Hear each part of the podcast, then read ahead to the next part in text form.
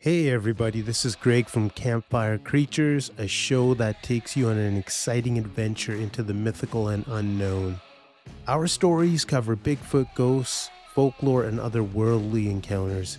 So sit back, relax, or do whatever it is you're doing and enjoy the show. It was a cold winter night in the small town of Cedarville. The snow was falling heavily outside and the wind was howling like a wild animal. In one of the houses on the outskirts of town, a young girl named Emily was tossing and turning in her bed. She was having a nightmare, and she couldn't seem to shake it off. In her dream, she was walking through a dense forest, surrounded by towering trees covered in snow. Suddenly, she heard a strange sound, like a deep growl, coming from the depths of the woods. She turned to run, but her feet wouldn't move. She was frozen in place as she watched a dark figure emerge from the trees. It was a Wendigo, a creature from Native American folklore known for its insatiable hunger for human flesh. Emily woke up with a start, her heart racing. She sat up in bed and looked around her room, trying to calm herself down. She knew it was just a dream, but the image of the Wendigo stayed with her. She couldn't shake the feeling that something was watching her. The next day, Emily went to school as usual, but she couldn't concentrate. She kept seeing glimpses of the Wendigo in her mind and she couldn't shake the feeling that it was following her. She tried to tell her friends and her teachers, but no one believed her. They all told her it was just her imagination, that there was no such thing as a Wendigo. Emily felt alone and scared. She knew what she had seen, and she knew it was real. She couldn't understand why no one would believe her. She started to feel like she was losing her mind. She spent hours searching the internet for what could be tormenting her. What she uncovered was frightening to say the least. A well known paranormal site called The Fear Frequency described the Wendigo as an insidious creature one that lurks in the shadows of dark forests and desolate wastelands. Its purpose is to feed on unsuspecting prey. It is tall and gaunt, with a skeletal face and a blood red eyes that glow in the night, revealing a predator of immense power. Its body is covered in coarse white fur, while its elongated fingers have razor sharp claws capable of slicing through flesh like butter. Its humanoid form can be mistaken for an ordinary person if one isn't careful. The Wendigo's greatest weapon is its appetite. Its craving for human flesh drives it to wander the land in search of victims. It will stalk its prey for days, sapping their strength and vitality until they are too weak to fight back. Once it has them in its grasp, the Wendigo will devour every last morsel of flesh from its victim's bones before letting out a chilling howl to signal the start of another hunt. The legend of the Wendigo resurfaces whenever people find themselves lost alone in untamed lands, as if to remind us that there are far more terrifying things lurking beyond our doorstep than we can even imagine.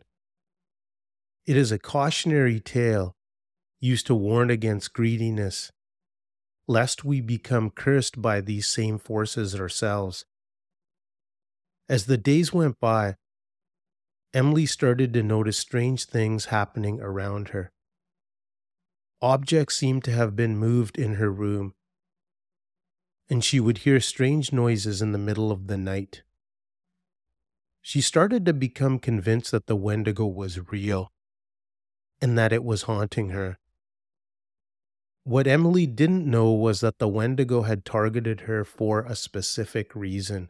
It was drawn to her because of a dark secret she had been keeping for years. Emily had always struggled with feelings of guilt and shame over an incident that had happened when she was younger. She had been out in the woods with Tyler and had accidentally started a forest fire. Firefighters and volunteers had to be called to put it out. Unfortunately, the fire had resulted in many animals being displaced and killed. As a nature lover, Emily had always felt responsible for the damage she had unwittingly caused. The Wendigo had sensed this guilt within Emily and had used it to its advantage. It had preyed upon her fears and insecurities, using them to manipulate her and draw her in. Emily had been an easy target, vulnerable, and alone in her fears. One night, Emily woke up to find the Wendigo standing at the front of her bed. It was taller than she had imagined, and its eyes glowed with a sinister light. Emily tried to scream, but no sound came out of her mouth. She felt paralyzed with fear. The Wendigo reached out a hand towards her, and Emily closed her eyes, expecting the worst. But then she heard a voice in her head. It was a familiar voice, a voice she hadn't heard for over a year. It was her cousin, who had gone missing the previous winter. Emily, the voice said, it's me, Tyler. Don't be afraid. I am the Wendigo. Emily's eyes flew open in surprise. She couldn't believe what she was hearing. Her cousin, the Wendigo? It didn't make any sense. Tyler's voice continued in her head. I was lost in the woods, Emily. I stumbled upon the Wendigo and it possessed me. I couldn't control it. But I've been trying to fight it. I've been trying to find a way to release myself from its grip. Emily listened in amazement. She had always been close to Tyler, and the thought of him being possessed by a Wendigo was both horrifying and unbelievable. What can I do to help you, Tyler? she asked, her voice shaking. I don't know, Emily. Tyler's voice said, But I need you to be strong. I need you to fight the Wendigo. You're the only one who can save me. Emily nodded, her mind racing. She had no idea how to fight a Wendigo, but she knew she had to try. She closed her eyes and focused all her energy on Tyler. Emily opened her eyes to find the Wendigo standing right in front of her. Its breath was cold and putrid, and Emily could feel its hunger emanating from its body. The creature let out a low growl, and then Emily felt a chill run down her spine. Emily tried to back away, but the Wendigo grabbed her by the arm, pulling her towards it. Emily screamed as loud as she could, but no one came to her rescue. The Wendigo dragged her towards the window, and Emily realized with horror that it was going to throw her out. With one last burst of strength, Emily pushed back against the Wendigo. The creature stumbled backwards, giving Emily enough time to run out of the room. She didn't stop until she was outside in the cold winter air. She looked back at the house and saw the Wendigo staring at her through the window. Emily knew she had to find a way to defeat the creature and save her cousin Tyler. She remembered her aunt's stories about the Wendigo and how it was said that fire could defeat the creature. Emily quickly ran to the shed, searching for anything that could help her start a fire. As she rummaged through the shed, she heard a low growling sound behind her. Emily turned around to find the Wendigo standing right behind her. The creature's eyes were filled with hunger, and Emily realized with horror that she was trapped. The Wendigo lunged at her, and Emily stumbled backward, tripping over a pile of wood. The creature grabbed her by the leg, pulling her closer. Emily could feel its breath on her face, and she knew it was going to devour her. Suddenly, Emily felt a surge of energy. Emily took a deep breath and, with all her strength, kicked the creature in the groin. The Wendigo stumbled back, surprised and infuriated. Emily took advantage of the moment. Grabbing a piece of wood and setting it on fire, she held the flaming stick out in front of her, and the Wendigo backed away, its eyes filled with fear and hate. She knew she had to keep the creature at bay until she could figure out a way to defeat it. She ran towards the forest, with the creature chasing after her. Emily could hear its growls getting closer and closer, and she knew she was running out of time. As she reached the edge of the forest, Emily remembered reading stories that the Wendigo could be defeated with silver.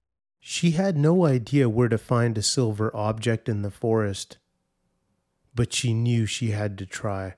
Emily continued to run with the Wendigo close behind her. She could feel its breath on her neck and she knew it was getting closer. Then, with a stroke of luck, Emily remembered she had a silver barrette in her hair. Emily quickly reached to the back of her hair, unclasped the silver barrette. With her hair cascading down her back, she quickly turned around pivoting, holding the barrette like a switchblade and facing the beast.